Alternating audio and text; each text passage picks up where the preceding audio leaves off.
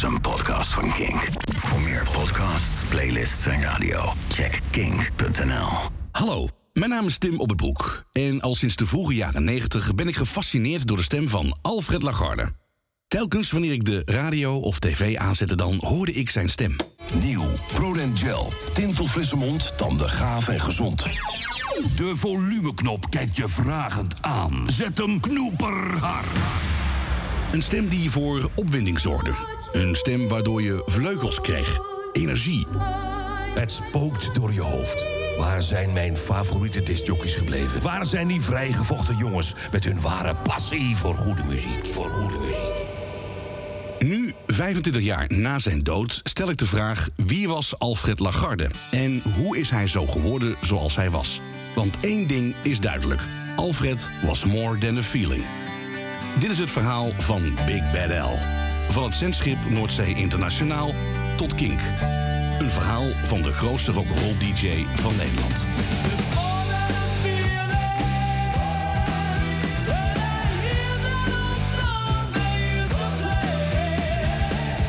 Vorige aflevering van More Than a Feeling hoorde je hoe Veronica in 1995 commercieel ging. Dat ging overigens niet zonder slag of stoot. Er werd namelijk een letterlijk kapitale fout gemaakt. Veronica had een etherfrequentie nodig en Holland FM was te koop. Dat zat zo.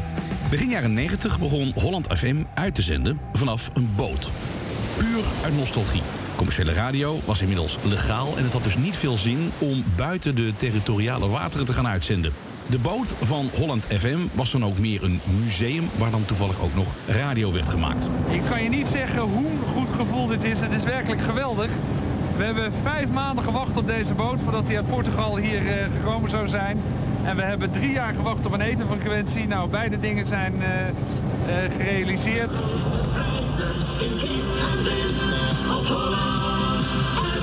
Meer plezier. Er werd vooral veel Nederlandstalige muziek uitgezonden. En anders dan de stationsnaam doet vermoeden, zat de zender op de middengolf.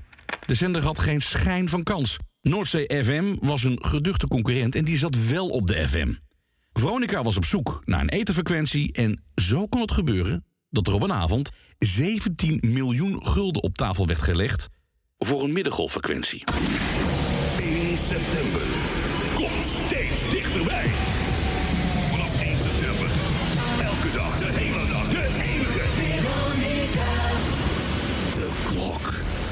Het zou nog tot 1998 duren voordat Veronica ook op de FM te ontvangen zou zijn. Intussen werd Alfred ingehuurd als voice-over van het station. En natuurlijk werd het nieuwe station weer ronkend aangekondigd.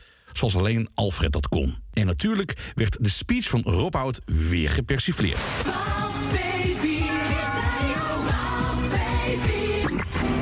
Veronica ontstond uit het initiatief van enkele Nederlanders... die de monopoliepositie van de publieke omroep zat waren. Vermoord door een groep andere Nederlanders die hadden doorgestudeerd... omdat het een bedreiging was van hun macht. Radio Veronica moest als piraat verdwijnen. Maar het werd slechts een tijdelijke verdwijning. Idealisme is een wapen waar moeilijk tegen te vechten is. Veronica heeft de enige mogelijkheid tot voortbestaan jaren voor lief genomen. En is toen zelf publiek geworden. Mensen hebben vuur, stoom en elektriciteit bedwongen. Oceaan overgestoken in een zeilboot. Vliegtuigen en stuwdammen gebouwd. De aarde kunnen verlaten door hun denkvermogen, creativiteit en wilskracht. Hoe moeilijk kon het toch zijn om van publieke omroep weer terug te keren naar de basis van Veronica? Een commercieel bedrijf met 24 uur per dag programma's en ideeën waar Veronica mee is groot geworden. 31 augustus 1995. Het is bijna 6 uur, net als 21 jaar geleden. Het is tijd geworden om afscheid te nemen. Een heerlijk gevoel. Een periode wordt afgesloten. Er wordt iets geboren. Bij het afscheid nemen van Veronica als publieke omroep... is er ook weer een beetje meer democratie in Nederland. En dat doet ons deugd. Voor Alfred was er geen plek meer op dit station. Men zag al snel in dat Big Bad L niet paste in het strakke commerciële jasje. Alfred ging vol passie aan de slag met het alternatieve rockstation van Veronica, Kink FM. En natuurlijk presenteerde Alfred daar zijn programma's. Countdown Café kwam terug. There's Rotown, the only place in Rotterdam where they spell and smell rock and roll. Dit is Countdown Café. We hebben een hele leuke sessie voor je vanavond met uh, Theo Braams. Die ken je allemaal vast wel. Bijna dreadlock. Volgende week heb ik hier beloofd, doet hij het. Back to basic. En mijn next door neighbor Barry Hay van de welbekende band Golden Earring. En natuurlijk de betreffende House Band. Right? Dit is Countdown Café, Kink FM, Rotown. Don't you dare go away. Rock and roll rules, okay? I watched you walk into the room. I once said this just right.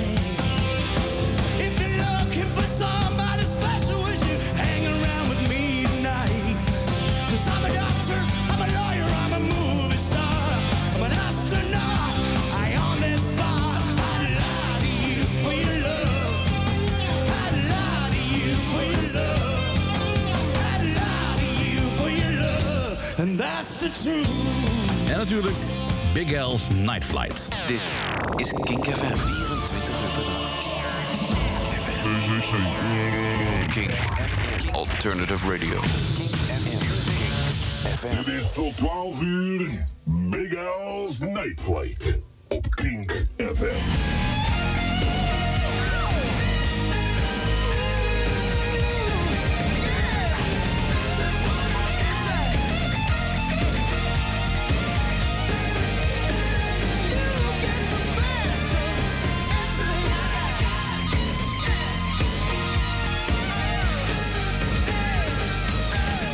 Best what I got. Dat heb ik ook bij me vanavond, dus dat kan erg leuk worden. Karel in Groningen, dank voor je telefoontje. We bespreken vandaag morgen even af.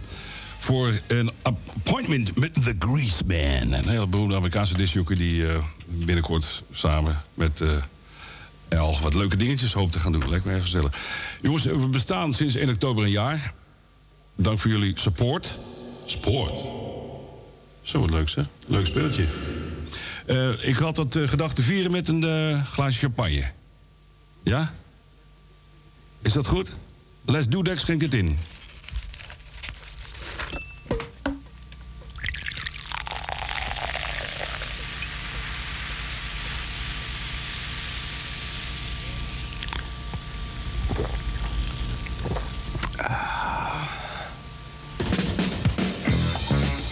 de vorige afleveringen van More Than a Feeling vertelde Dennis Houbé al hoe enorm inspirerend Alfred voor hem was. En wat doe je als je jong bent en je bent idolaat van iemand? hij was zo rock and roll, hij was zo cool als mens eigenlijk, dat je als, als nou net geen puber meer eigenlijk maar één ding kon doen en dat was hem imiteren. En dat is ook wat ik enorm gedaan heb destijds. Ik, eh, ik weet nog wel dat, eh, dat een paar jaar later, toen werd ik eh, de station voice van een landelijke publieke popzender. En ehm, ik weet nog dat ik daar eh, voor het eerst in die spreekcel zat om die jingles te gaan inspreken. En dat die, die mensen daar ook zeiden tegen me: rustig met die stem. Niet zo schreeuwen. Maar hoeft niet zo over de top. En ik deed alles zoals Alfred het deed. Want ik had namelijk eh, ja, de spotjes van, eh, van het Veronica-blad in mijn hoofd zitten. En. Waterworld en allemaal dat soort commercials. Dus ik denk, ja, zo moet ik inspreken. Maar eh, dat bleek niet helemaal de bedoeling te zijn. Dus ik heb eh, heel erg veel van hem geleerd. Hij was een enorme inspiratiebron. Maar ik heb ook weer een heleboel moeten afleren achteraf. En natuurlijk zat Alfred ook weer in alle reclameblokken. Ook op Kink. The X-Files. Nu te koop de nieuwe spectaculaire aflevering 82517. Met een Chris Carter interview en collector cards gratis. The X-Files met Fox Mulder en Dana Scully. In een nog nooit eerder vertoond avontuur. The X-Files. The truth is out there. The most music. Big Bad Al's Night Flight.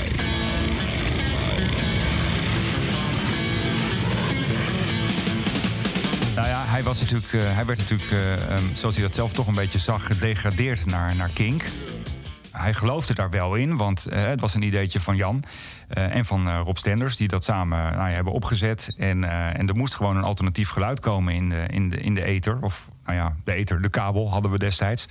Hij voelde zich wel ja, verwant met de muziek en wat daar gebeurde... Maar hij had ook wel een beetje het idee dat hij misschien toch op een soort van zijspoor werd gezet. En eh, ik kan me ook wel herinneren dat hij op een gegeven moment binnenkwam en dat hij zei: Waar is mijn bureau? En eh, dat ik dacht. eh, zullen wij anders samen een bureau delen? Dat heb ik ook voorgesteld. En toen zei hij, nou, dat vind ik, vind ik oké. Maar hij, hij keek wel een beetje rond van... hé, hey, maar ik heb hier dus blijkbaar nu geen vaste werkplek meer. Dat is, dus, dat is dus nu al weg. En af en toe werd er nog eens een tasje... in die tijd werd er nog geplucht. Ehm, platenmaatschappijen die, eh, die gaven hun, eh, hun, hun muziek eh, aan, aan DJ's... omdat ze hoopten dat die het dan gingen draaien op de radio. En die tasjes die werden wel elke week dunner. En, en hij kreeg ook niet alles meer. En hij kreeg ook niet overal meer concertkaartjes voor. Dus ja, of die, of die echt nog heel gelukkig geweest is in die periode. Kijk, wat ik, wat ik eerder zei. Eh, Carla vertelde mij, zijn, zijn toenmalige vrouw, vriendin. dat hij heel erg uitkeek wel naar die uitzendingen die we op zondagavond samen maakten op Kink, eh, Night Flight. En eh, dat hij dat wel echt heel erg te gek vond. En, en dat zijn ook wel de momenten dat ik hem natuurlijk dan ook zag. En daar was hij echt wel happy, maar ook wel dronken. Dus ja, hoe, wat je daar achteraf over kan zeggen, dat is natuurlijk altijd een beetje, een beetje raden.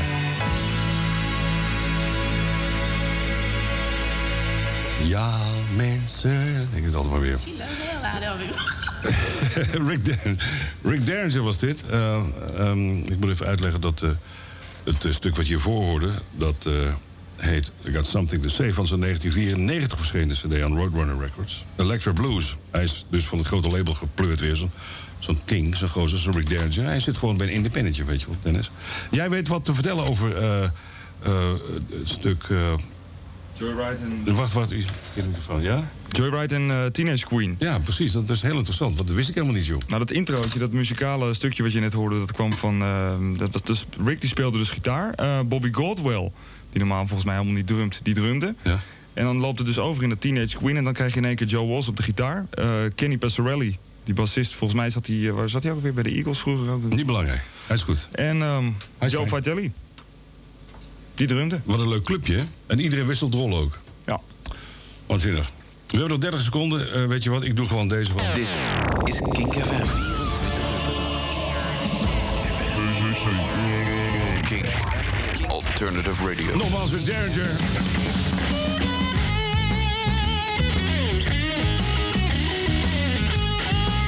Take it or leave it radio.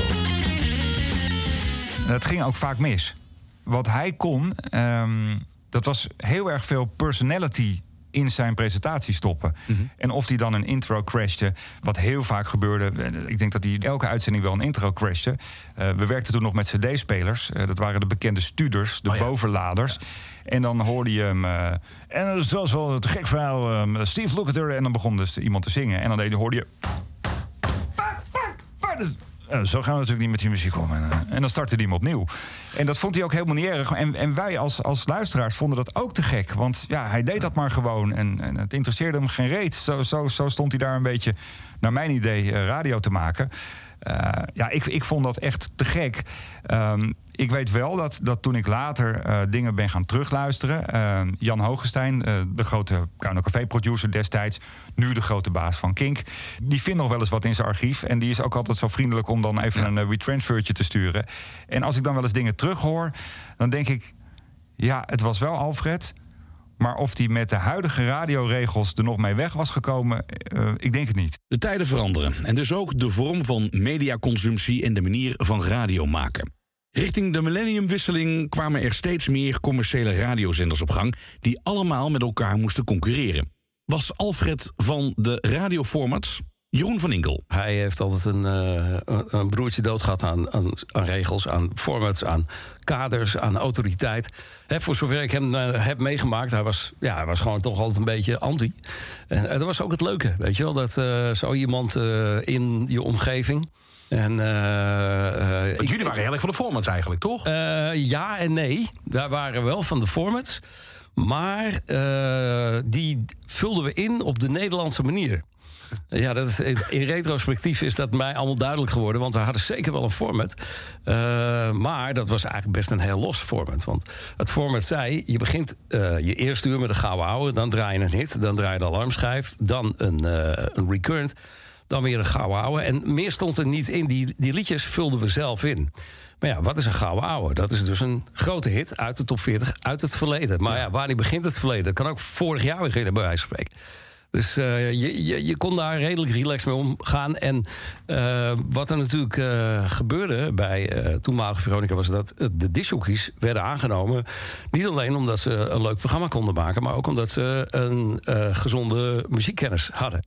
Dus je kon het ook aan die gasten overlaten. Van Wessel van Diepen tot Erik de Zwart. Van Rob Stenders uiteraard tot, weet ik veel, Michael Pelagic. Nou, die misschien niet zo erg, maar... eh, iedereen had wel een, een, een zekere muzikale bagage. En eh, als mensen dat hebben, dan eh, kun je ook gewoon dat aan ze overlaten. To you, man. Mooi, ja. Daarvoor eh, Paul Rogers and the Three en eh The Steeler. Twee keer Rogers in de show. Eh, dat was weer een hitje, ik denk, voor, voor, de, voor de analen. Dat we dat eventjes in de analen hebben geschreven. Deze, Rob, we gaan het doen, hoor. Als het niet lukt, dan... eh, over twee weken doe ik hem een uur achter elkaar. Hoezo format? Ai.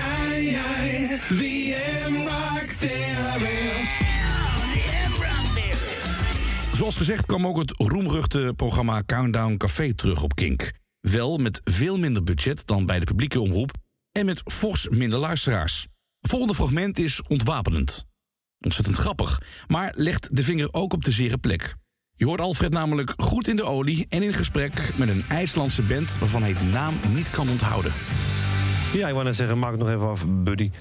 Als het goed is, dan eh, staan onze IJslandse vrienden nu klaar beneden in de SM-kelder. Alfred. Welkom, Jack Black Joe. Right, thank you, man. Where you guys come from? Reykjavik? Almost, you know, it's called Hafnarfjörður. Hapmafjörður. That means uh, you can do this uh, without a rubber. yeah, exactly. Hapmafjörður. Uh, ze komen uit uh, IJsland. Ik ben er ooit een keer geweest uh, op, een heel goedkoop vluchtje van Loftleidir. Uh, toen moest ik landen daar in Reykjavik. En heb ik nooit wat anders gezien dan het vliegveld en een hoop sneeuw en ijs. Op weg naar New York voor een ticket van 450 gulden. Er schijnen wel veel mooie vrouwen te zijn, Alfred. Kun je dat eens even vragen? Nee, die heb ik nooit gezien. Nee, vraag Alleen de stewardessen van Love Lady zijn mooie meisjes. Eens Love stewardessen zijn nice girls, hè? What? Love Lady, stewardessen zijn nice girls. Stewardess? Love Lady, stewardesses. I don't understand. Die mannen hebben geen idee waar je het over hebt. Love Lady, the Icelandic... Ah, the airline, uh, the, the hotel. All right, air girls. Okay, sorry, so uh, wh- what are you guys doing in Holland? We're playing music, you know, and doing interviews and shit like that, you know. And shit like that? Yeah. Where did you learn how to talk uh, shit like that? From you. Goed antwoord. Goed antwoord. Kees, eh, vertel nog even hoe ze heet, want dan ben ik het weer vergeten. Dat heet, eh, Black Joe. Jack Black Joe, live in Countdown Café. Toch begonnen steeds meer mensen zich zorgen te maken over het overdadige drank- en drugsgebruik van Alfred. Jerry Wizard C. van Modest Finest hierover. I remember he came to Malibu. We lived in, in this cool place in Malibu in the 90s, and he was going to the airport to, to, to fly a plane. First of all, I thought he was kind of burnt, and I was questioning. I was say, dude, I mean, you know, I thought it was the cocaine abuse. That's what I was concerned about more because he was wired all the time, you know? And uh, I was saying, you know, how the fuck are you going to fly a plane when you, when you know your equilibrium's or whatever? He's like, ah, you know, whatever. You know, I, you know, Alfred was uh was such a I know what I'm doing type guy. You could get in the door, but that's about as far. You know, he would listen to you, and then he wouldn't respond, and he would just go on about his business. Um, I wish I could have gotten closer to him to you know to help him reel back on some of his habits so that he could fucking be alive. You know. Ook Peter Holland, waar Alfred mee heeft gewerkt bij Radio Noordzee Internationaal, de VARA en Veronica, zag het gebeuren. Hij raakte een beetje losgezongen van de werkelijkheid. Eh, ja, wat is dan werkelijkheid? Als je de zijne niet meer helemaal goed kunt volgen en kan begrijpen. Ik vond dat hij wegzakte. Eh, niet in alles meer heel goed te volgen was. Maar dit, dit klinkt zo exact, hè? Eh, en dat was het niet. Het waren momenten van blackouts of zo. eh, niet meer helemaal in de balans die ik van hem kende als, eh, als persoon. Uh, I, you know, every time we came to Europe, I would see him. I would call him. He would come over to Germany and see us. He would come over to France. You know, whatever. You know, we would follow each other around, and I would always make time to see him. I knew all of his girlfriends, his ex-wives, and everything. so yeah, he was like a relative to me, you know, and uh, he's a great guy. And I loved being around him. His energy was stellar. You know, he was nothing but fun. And and and I've seen him when he was clear, when he wasn't, you know, on drugs or alcohol. And and he, you know, was the same guy. You know, he he he just had those that those addictive demons that uh get out of control. Drank- en drugsgebruik was en is geen uitzondering in de entertainmentindustrie. Hoe was Alfred onder invloed? Veranderde hij van karakter bijvoorbeeld? Francis Dix. Hij werd heel vrolijk daarvan. Dus dat was ook wel heel erg leuk. Hij werd grappig, hij kreeg humor. En eh, ja, hij, hij, hij maakte de meest briljante de, de jingles en tunes... en de dingen die hij insprak. En hè, als we een akoestische set hadden, hoe hij dat dan mixt... of wat hij ervan maakte met... Ja, van als je nou hij had ook een ontzettend muzikaal gevoel... wat juist daardoor denk ik ook wel versterkt werd. Kees Baars, waarmee Alfred uren programma's heeft gemaakt... over het cocaïnegebruik van Alfred. Hij zei ook wel eens tegen mij zo van... als ik, als ik, als ik kook snuif eh, en ik ga bij een plaatopname zijn... Dan, dan hoor ik het allemaal beter en heb ik betere ideeën...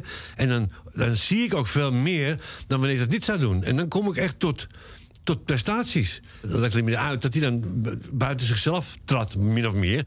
En dat hij dan zijn werk beter kon doen met die middelen dan zonder. En daar had ik helemaal geen ervaring mee. Dus daar kon ik alleen maar zeggen, oh, oh is dat zo? Want ik wist dat allemaal niet. En ik wilde het ook niet weten.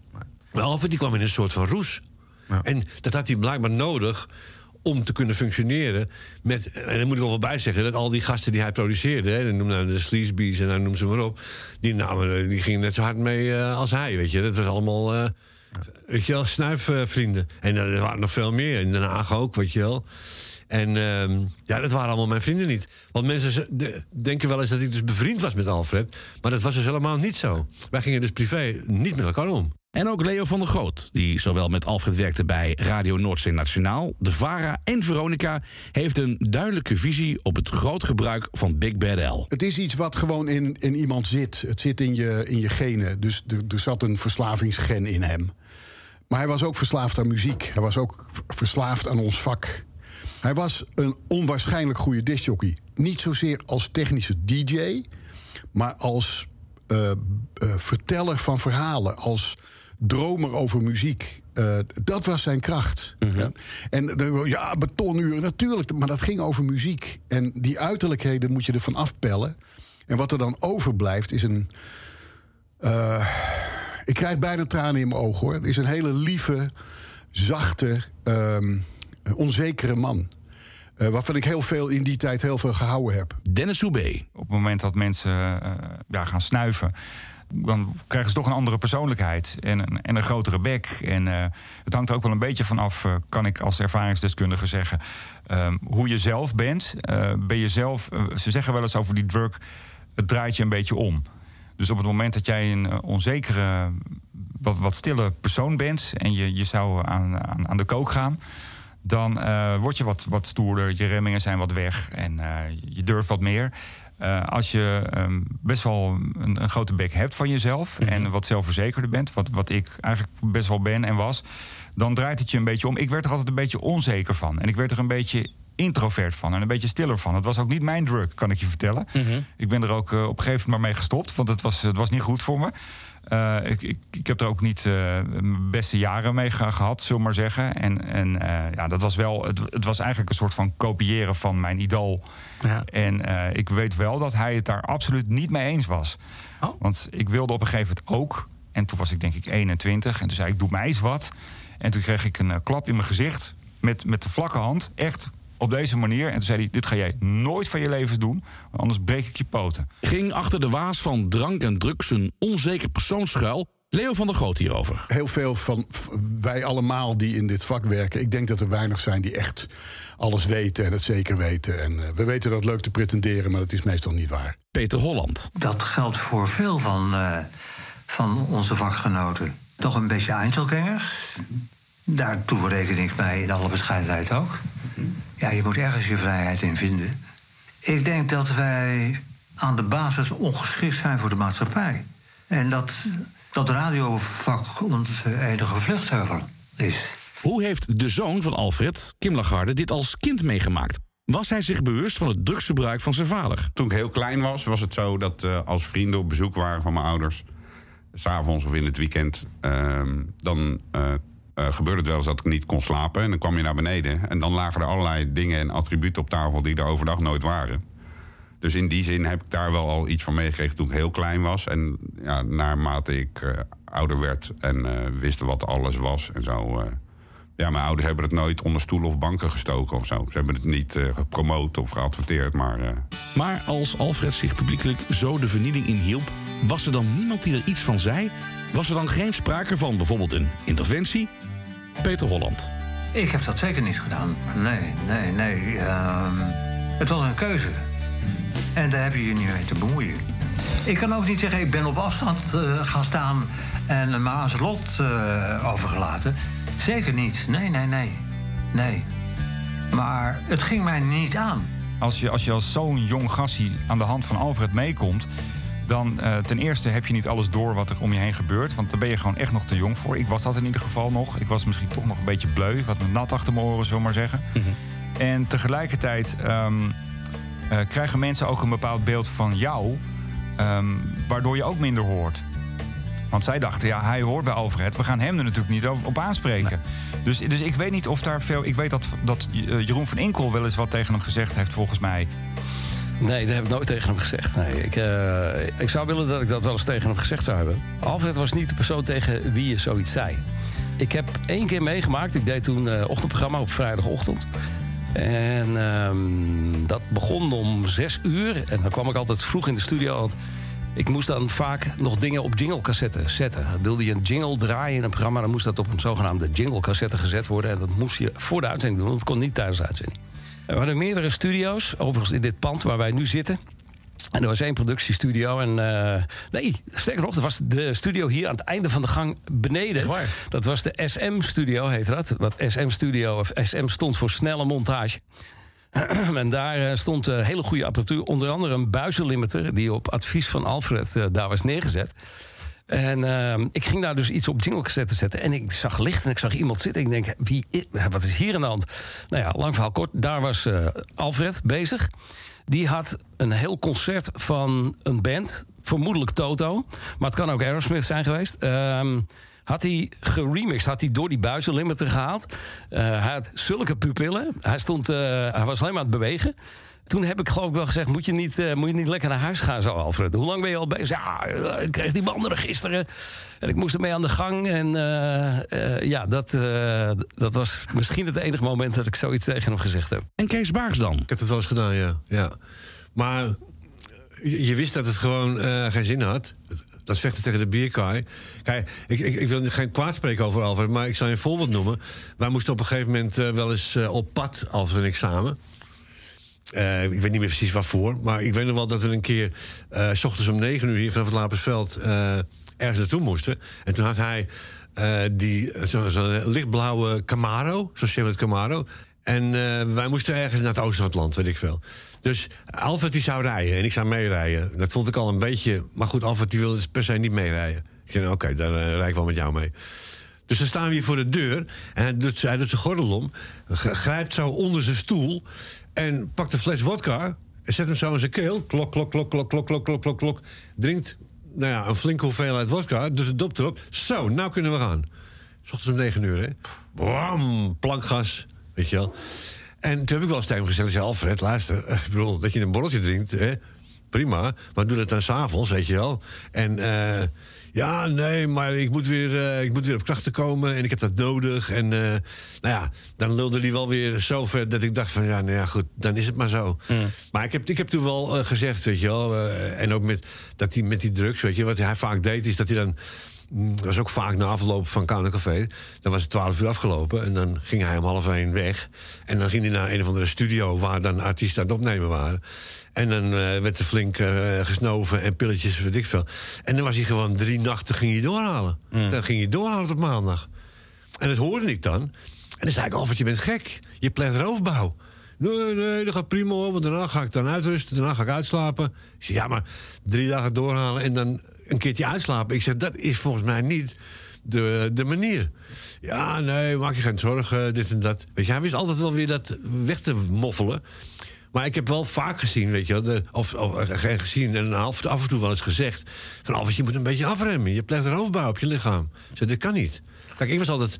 Ik heb nog van mijn leven nog nooit drugs gebruikt. En ik drink wel een borreltje, hoor, daar niet van. Maar ik was wat dat betreft wel een beetje een keurige jongen vergeleken bij hem. Weet je wel, ik deed het allemaal niet. Ik, ik, heb, ik heb, er werd zo vaak kook gesnoven waar ik bij was. En ik, oké, okay, dan neem ook een snuifje. Nou, altijd nee gezegd. Nooit gedaan van mijn leven. En Alfred, ja, ik bedoel, uh, je hoeft het maar zo te doen. Tik, tik, tik en uh, hij was al weg. Platenbaas William Hayton werkte in de laatste jaren met Alfred aan een project rondom Faith Pillow, zoals je hebt kunnen horen in de vorige aflevering van More Than a Feeling. En ook hij merkt de schaduwkant van de rock'n'roll levensstijl van Alfred. Laten we heel duidelijk zijn. Er waren natuurlijk heel veel middelen die Alfred gebruikte om energie te hebben. Want Alfred kon, als het moest, gewoon 24 uur doorgaan. En dan kwamen er soms momenten naar boven waarin die in een hele sombere bui kon komen. Ik heb persoonlijk gesprekken met hem gehad, met name na de opname, toen we wat meer als vrienden met elkaar omgingen, waarin ik op de zondag dan tegen hem zei: Alfred, is alles goed met je? Ja, ja, ja, ja, ja, ja. ja. De o zo jolige en de, de, de enthousiaste en, en de ambitieuze en de gekke uh, Alfred Lagarde had momenten waarop hij heel donker kon zijn. Ik denk dat Alfred soms niet altijd even makkelijk voor hemzelf was. Ik denk dat Alfred als producer, maar ook als DJ, als persoonlijkheid, soms zichzelf ontzettend graag wilde bewijzen. De, de, de toename van, laten we zeggen, energieverwekkende middelen was in de laatste, nou, laat ik zeggen, zeven tot acht maanden meer en meer aan het worden. Ik kreeg een beetje de indruk dat hij het uh, met heel veel dingen in zijn leven gehad had. Het DJ zijn, het Veronica-verhaal. Ik weet wel, dat was heel mooi. Hij zei dan: ah, Het is eigenlijk allemaal kut, William. Hij zei: Ik ben eigenlijk zo blij dat ik met Carla ben. Dan heb ik tenminste nog iets in mijn leven. En dan hing ik op en dan dacht ik: Jeetje. Hm. Dat is niet de Alfred die ik kende.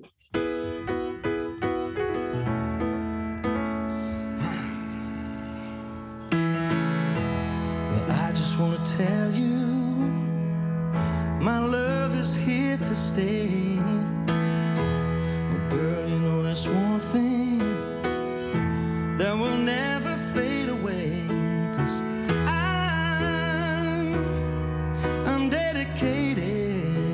Dat hij vrij ongelukkig was die laatste tijd. Ik denk dat hij heeft proberen te muiten waar hij kon, weet ik niet. Het zal niet helemaal gelukt zijn. Maar ik denk dat dat niet uh, zijn meest gelukkige radiojaren zijn geweest. There's no need to hide. Whatever comes between us, baby, I will push aside.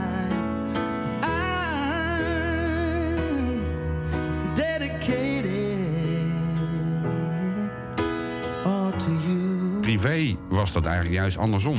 Ik bedoel, hij hij had na Hester eigenlijk de liefde van zijn leven gevonden. Dat was Carla. Carla van der Vorst.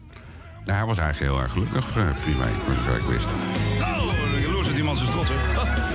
Theo Braams die heeft wel zo'n pijp in zijn borstkast. Daar ben niet goed van. Back to Basic heet de band. Tjeerd van Zanen en Theo en hun collega Tijn Smit waren een paar weken geleden in de, de gast in de studio op Café. Dit is de track die ik het leukste vind van uh, hun debuut-cd, Back to Basic.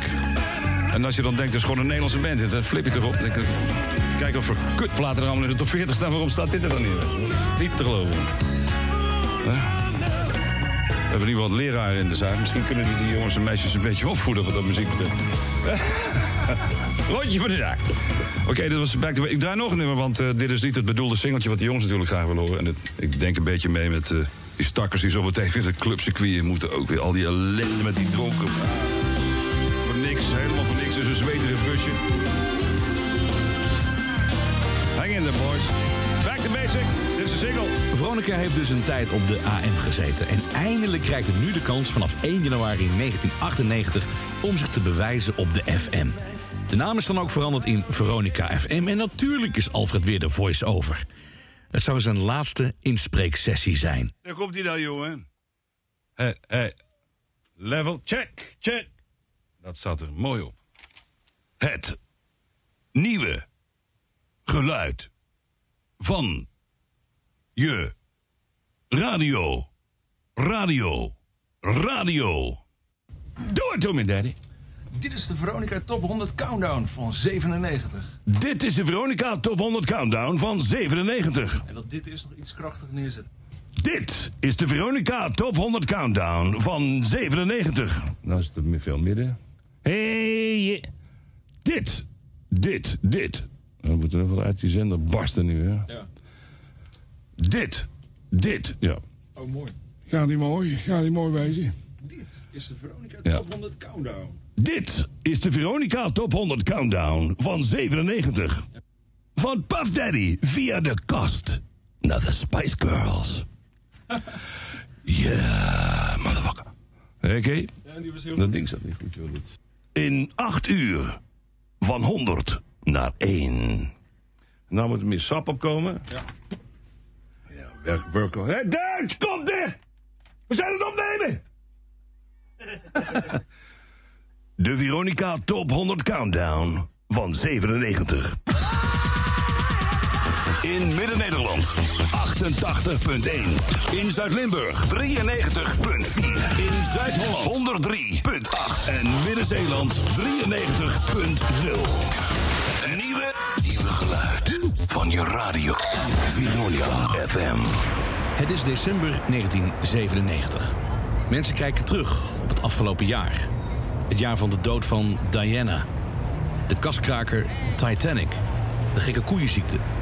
De lancering van Google. De wereld verandert in een rap tempo. En Alfred is in New York. In Amerika spreken ze wel eens van een New York Minute. Omdat het leven in New York enorm hectisch is en alles sneller lijkt te gaan, is een New York Minute 30 seconden in plaats van 60. Met andere woorden, in een oogwenk kan er van alles veranderen.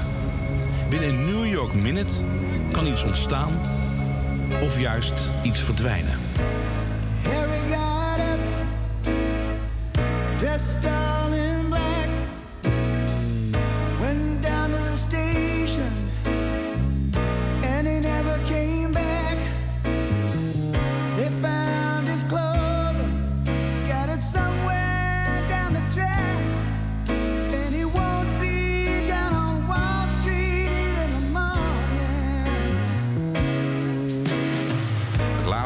Dat was eh, ongeveer eh, zes of acht uur voordat hij die hersenbloeding kreeg. En het was om vier uur s'nachts. En eh, ik werkte op Schiphol bij Hertz Rent a Car.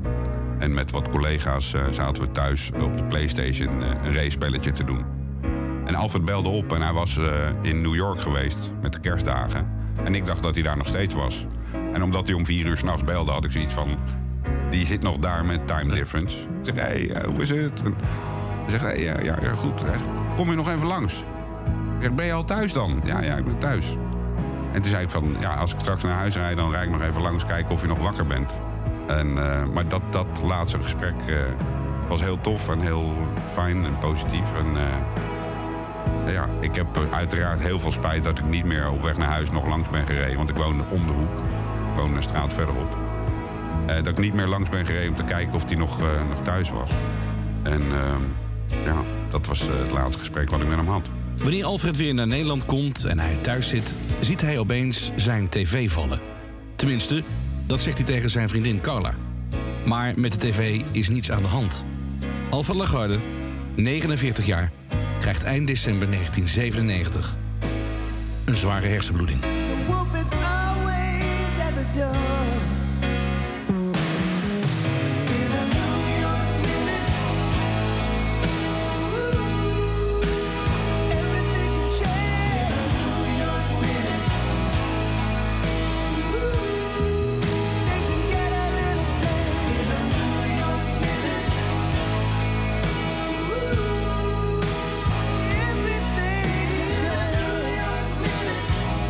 Huis eh, door een ambulance opgehaald, naar het ziekenhuis gebracht.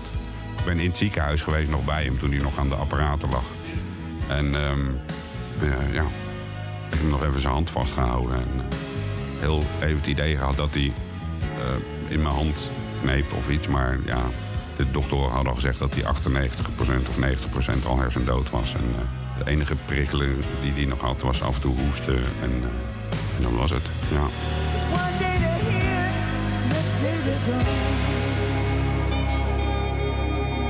1 januari 1998. Langzaam maar zeker wordt Nederland wakker met het nieuws dat Alfred Lagarde is overleden. De stem van een generatie, een waanzinnige, passionele rock'n'roll DJ en vriend van veel muzikanten is niet meer.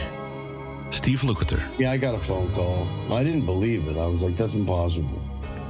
Especially on New Year's Eve. It's like, are you, what are you kidding me? That's it's almost a cliche. It's like you went out on New Year's, really? Um, that was '97, I believe, into '98. Yeah. And uh, it broke my heart, man. I, I cried. I was upset. I mean, I was like, I lost a dear friend, and it was so.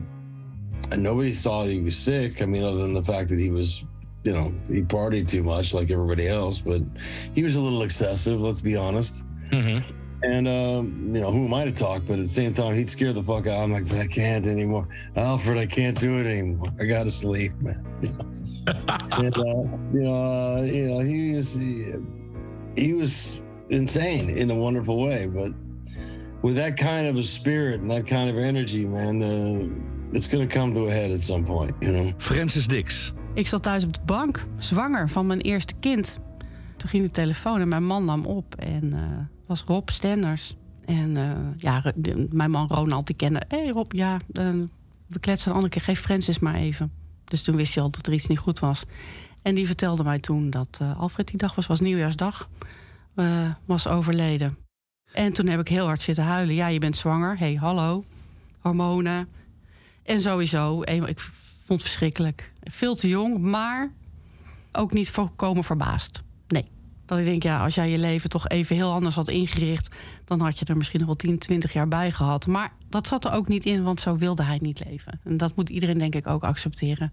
Dat hij op zijn manier heeft hij zijn leven voor 100 geleefd... voor 100 anderen geleefd, weet je? Adam Curry. Ik vind het jammer, het is een onderdeel van eh, de entertainmentindustrie. Ik wil niet zeggen dat het goed of slecht is, maar ik, je kan het enigszins vergelijken met Amy Winehouse. Iedereen wist wat er met haar gaande was. Iedereen vond het toch geweldig en ze is super. En tot op zekere hoogte moet je afvragen of ze het niet echt nodig had. De levensstijl. Want ik geloof zelfs dat ze overleed. Toen was ze al eh, aan het, eh, ver aan het detoxen. Wat eigenlijk de gevaarlijkste periode is als je ermee ophoudt.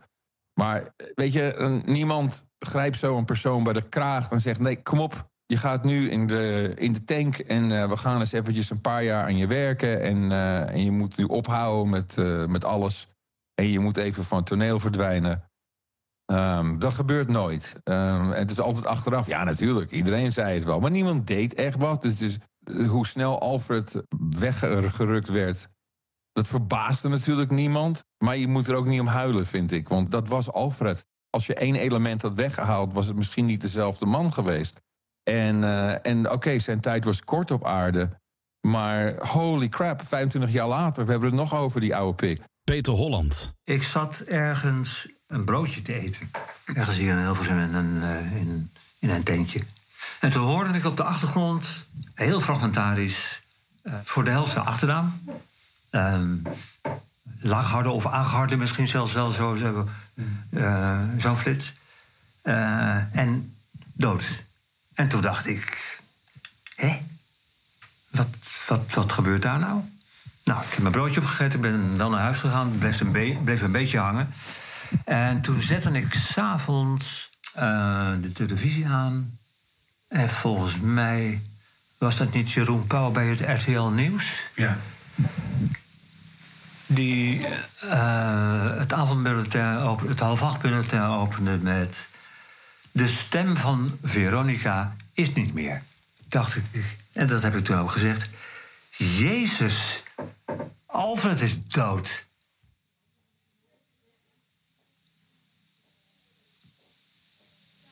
En toen werd het stil. Net als nu.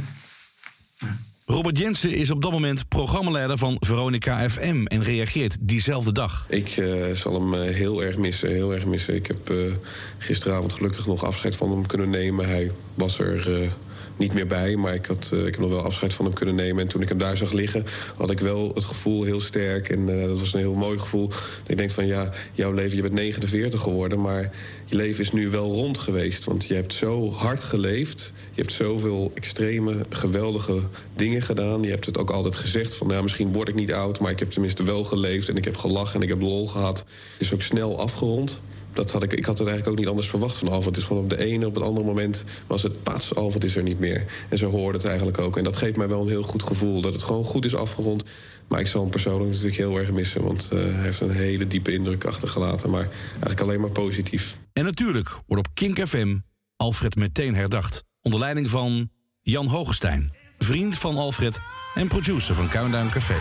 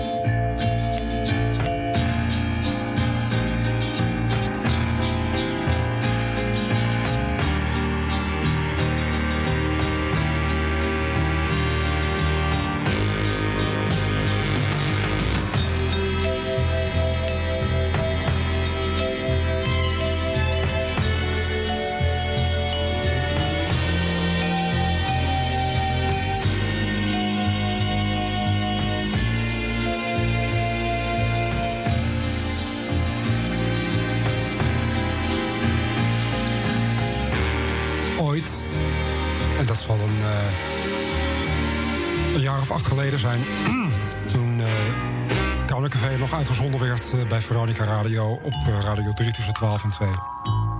Dong Alfred Lagarde mij met harde hand en met harde stem... om achter de microfoon te kruipen. En zet er die godverdomme wel voor je smoel, anders horen ze niet thuis. Ik heb me er altijd erg tegen verzet, wat voor reden dan ook. Alfred, je hebt je doel bereikt. Ik zit achter die vreselijke microfoon. Gisteren is op 49-jarige leeftijd... Motherfucking Hell overleden. Alfred, het volgende uur is van jou en voor jou.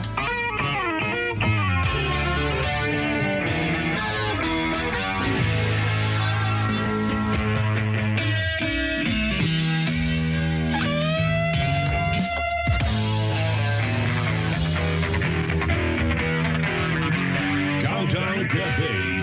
Classic rock track. Eh, iedereen heeft een herinnering eh, aan Alfred. Niet één, maar wel honderden herinneringen, denk ik. Ik kijk nu over mijn rug naar, eh, naar Robert Jensen. Steek herinnering die ik heb, toen kwam ik namelijk net bij Veronica werken... aan Alfred, vond plaats in, in Oostenrijk. We zijn toen met een hele groep mensen eh, naar Oostenrijk getogen om daar een eh, uitzending te maken. En ik had het eh, geluk achteraf, toen dacht ik daar iets anders over, had ik het ongeluk om in één kamer met Alfred Lagarde te liggen. Niet alleen op één kamer, maar ook in één bed met Alfred Lagarde. En normaal nemen mensen in hun koffer kleren mee, ondergoed, scheerscheep als je een man bent en dat soort spullen. Alfred niet. Het enige wat, bij, wat hij bij zich had, dat was een, een cassette recorder, een portable cd-speler, een versteker en twee boxen. Dat had hij in een, in een koffer gepropt. En dat had hij ook uitgestald in die eh, hotelkamer. Ik moest de volgende ochtend moest ik vroeg op, want ik moest een uitzending doen. Alfred niet. Alfred hoefde nooit vroeg op. Die bleef namelijk altijd wakker. Ook die nacht. En eh, had ook een stapel cd's meegenomen.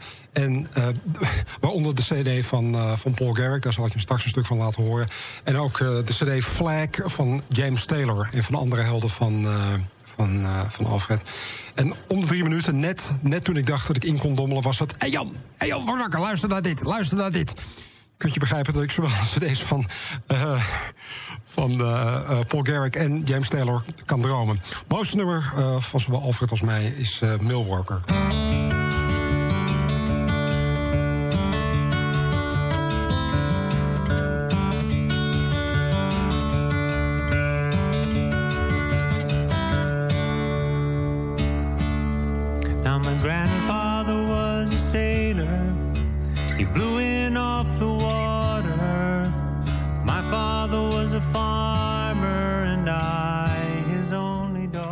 Thijs Staverman kan zich de begrafenis van Alfred Lagarde nog goed voor de geest halen.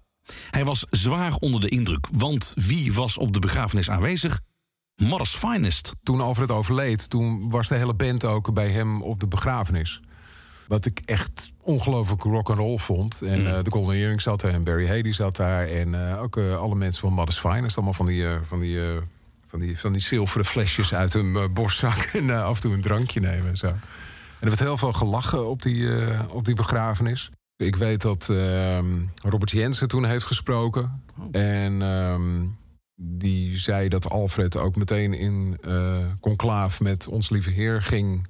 over dat die bliksem en die donder, dat is mooi... maar er kan ook best wel wat bas in. En toen eh, nog een beetje draaien aan, aan, wat, aan wat knoppen... om wat meer treble en wat meer bas erin te krijgen. En, en iedereen die vond het prachtig. Ja, er werd heel veel gelachen en er werd heel veel gehuild. En ehm, ja, was een, eh, dat was een eh, bijzondere, bijzondere, bijzondere dag was dat. Leo van der Goot. Ik stond op zijn begrafenis en ik stond buiten. Eh, ik was niet uitgenodigd, ik wist dat, dat maakt dat doet er niet toe. En binnen zat, eh, zat het helemaal vol en was het eigenlijk allemaal mensen uit die eh, de televisietijd en uit de eh Countdown Café tijd. En een geweldige tijd waarin Alfred op zijn aller, aller, allerbest was. En toen speelden ze Can We Still Be Friends, geloof ik, van Rundgren. En toen dacht ik, niemand die hier staat weet wat dat nummer betekent. Ja, Can We Still Be Friends, maar niet wat daarachter zit. Wat er achter Rundgren zit. Dat straatje in, eh, in Hoogland, eh, met de jongens boven slapend, als kind, kleine kindjes nog. En Alfred en ik en Ank eh, plaatjes draaiend. Can We Still Be Friends? can't play this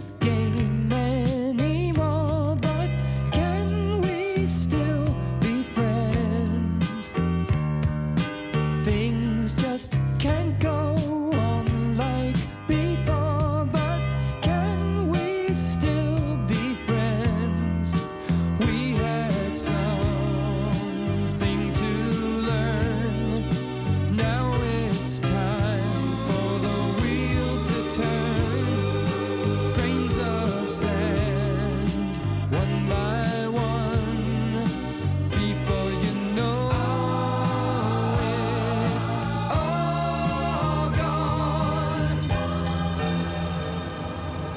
Mijn zoektocht naar de persoon achter de stem van Alfred Lagarde is bijna ten einde.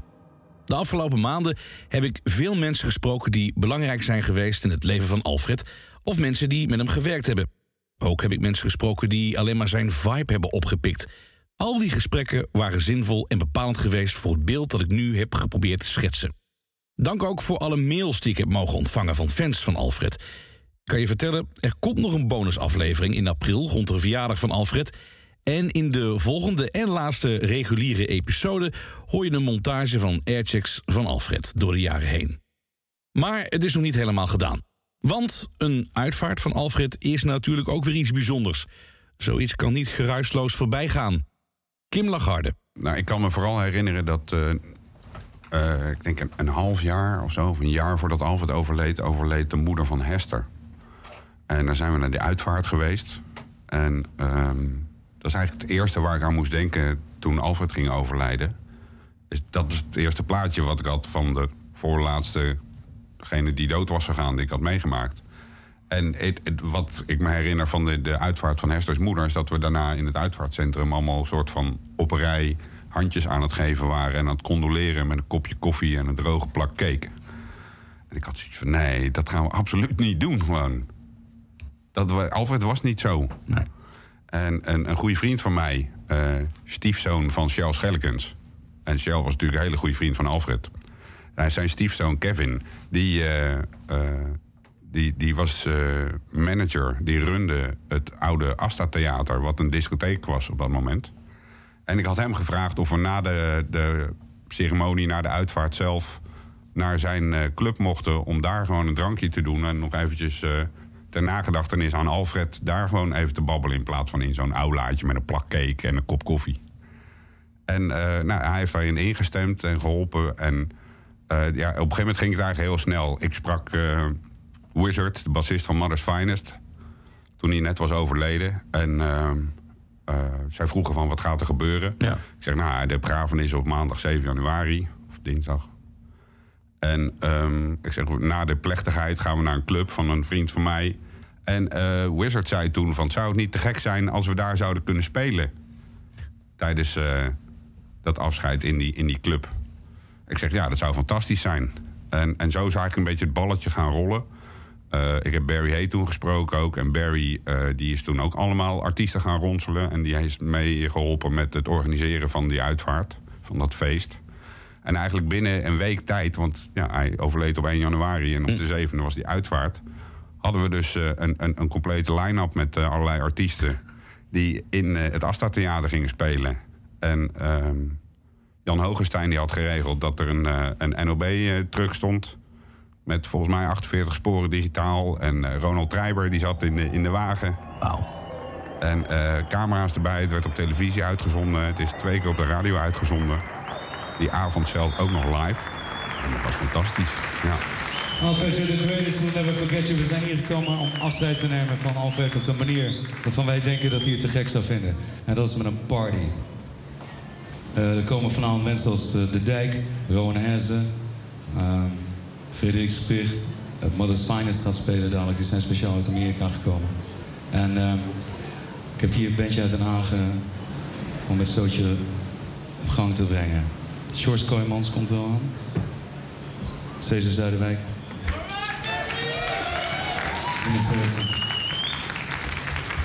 This one's for you, Appie. Ik weet nog wel dat ik dat behoorlijk heb weg zitten zuipen ook eh, destijds. Dus dat was wel een feestje waar we, waar we op, op de knieën naar huis gingen na afloop. Het was, het was een bizar, eh, bizar feestje. En een, een hele rare tegenstelling ook van het leven vieren. Er was een heel mooi filmpje gemaakt. eh, dat had Jan Hogenstein volgens mij gefixt. Ehm, waar beelden van Alfred eh, eh, allemaal ja, achter elkaar gezet waren. En daar zat eh, een fantasy van, eh, van Earth, Wind Fire onder. En een stukje Dedicated van Paul Carrick. En ja, toen dat werd in, op een groot scherm werd ingestart in die zaal... Ja, toen, toen, was het, toen wa- was het wel even duidelijk van... oké, dit is niet zomaar een feestje. Want tot die tijd had je nog het idee gehad... dat Alfred zelf ieder moment ook had kunnen binnenlopen. Maar toen was het wel duidelijk van... jezus, dat was wel echt... Dat, dat hakte er goed in. Eh, Alfred eh, hield van kwaliteit, eh, kwaliteit van het leven, de kwaliteit van de drank, kwaliteit van zijn auto. En hij was eigenlijk zelf ook helemaal boordevol kwaliteit en professionalisme. Maar ik wil nu iemand aankondigen die eigenlijk ontdekt is door Alfred. Iemand die gewoon kwaliteit met een grote K, waar we in Den Haag heel erg trots op zijn. Appie, voor jou, hier is Anouk.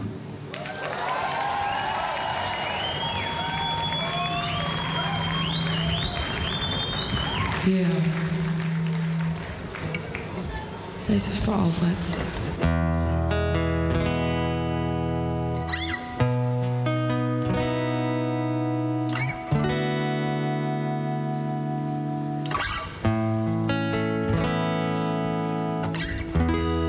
Who's the one that makes you happy?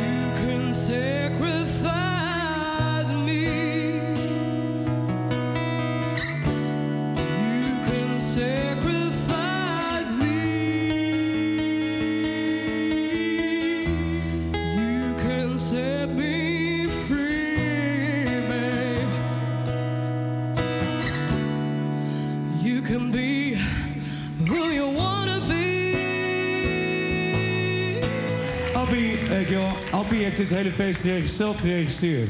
Iedereen die zegt van, jij dankjewel, dankjewel, allemaal bullshit. Hey, man. It was, it was all in his own hands. This party was directed by Alfred himself.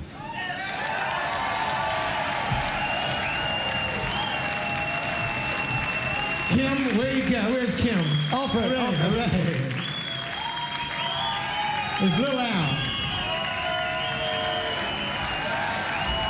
Did it. He's the man. He's the man. He did it. he says, I don't want my pops going out like that, you know? I don't want nobody. We ain't gonna sit around and tell old, old, old, old ass stories about Al. We're gonna rock and roll. And that's what this man said, Hold on, and that's hold what on, we did. hold on, hold on. Kim's got something to say. Rock and roll's better than music. Maar wat is nu precies het nalatenschap van Alfred Lagarde anno 2023? Adam Curry. De basis ligt er. En ik geloof dat die invloed is wat Alfred heeft eh, meegegeven. En het heeft met alles te maken. Vooral eh, radio maken op zich, maar ook eh, geluid, waardering voor muziek en de techniek die bij muziek wordt toegepast. Waardering voor eh, vrijheid en eh, je mening geven en een vrije ziel zijn. Het romantische nog van een discjockey. Jeroen van Inkel. Zijn nalatenschap is wel een beetje het romantische beeld van een eh bon vivant DJ. Die met één been in de muziekbusiness staat. Eh, iemand eh, die zich, een discjockey die zich laat meeslepen door wat hij meemaakt in zijn leven, door de muziek die hij hoort. Heel erg daardoor geïnspireerd wordt om ook dingen te doen. Als er op een plaat gezongen werd, I'm driving on the highway, dan, dan wilde hij dat ook wel doen. Of het in ieder geval eh, naar buiten toe uitstralen. Dennis Hoebe. For the love of music. Waarom, waarom zijn we dit allemaal aan het doen? Waarom zitten we op die radio met z'n allen? Niet omdat we veel geld willen verdienen. Niet omdat we de populairste jongen van de klas willen zijn. We willen dit doen omdat we muziek willen delen. We willen je muziek laten horen die je op een andere plek niet krijgt. En eh, dat, is, dat is iets wat, wat echt een erfenis van Alfred is. Kees Baars heeft zelfs zijn zoon naar Alfred vernoemd. Was hij geboren en toen heb ik tegen Alfred gezegd... We hebben hem Alfred genoemd. Nee, meen je dat? Zei ja. Hij zei naar, de- naar mij. Ik zei nou ja, zeker voor een deel, omdat het een leuke naam is. Maar ook vanwege jou.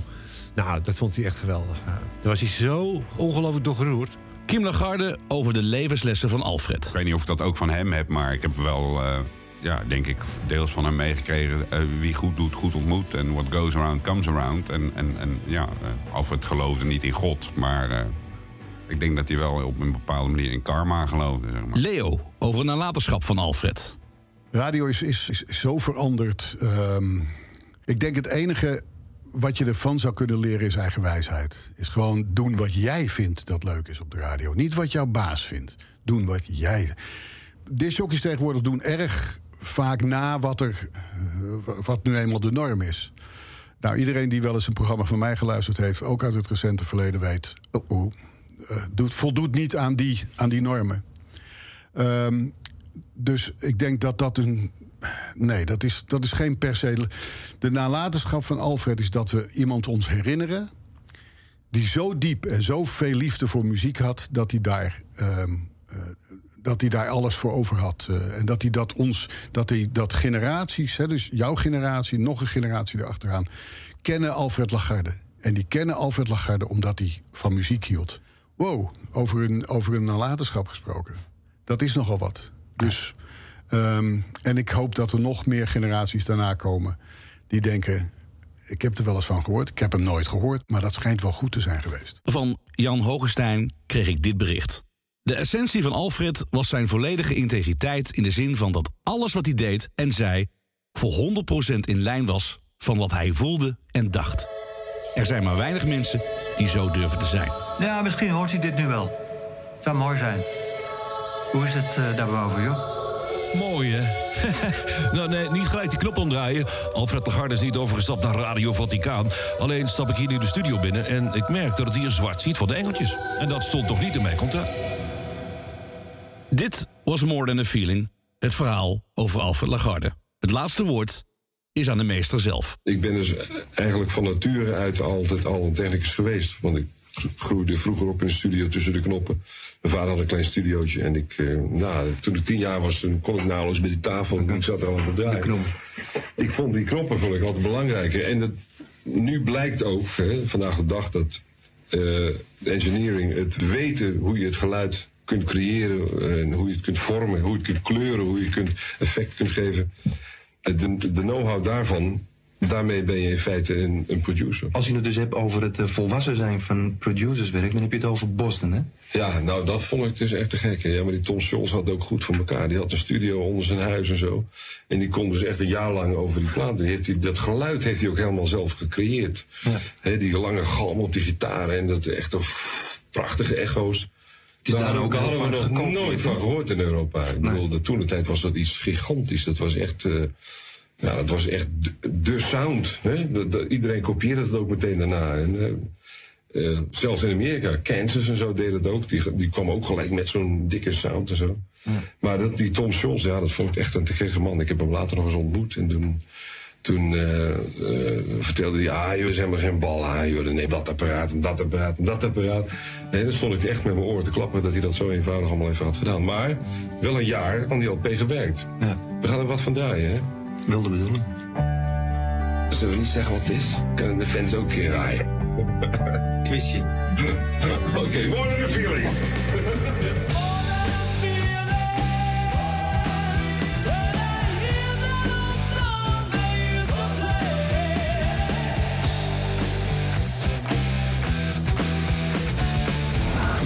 Was een podcast van Kink. Voor meer podcasts, playlists en radio, check kink.nl.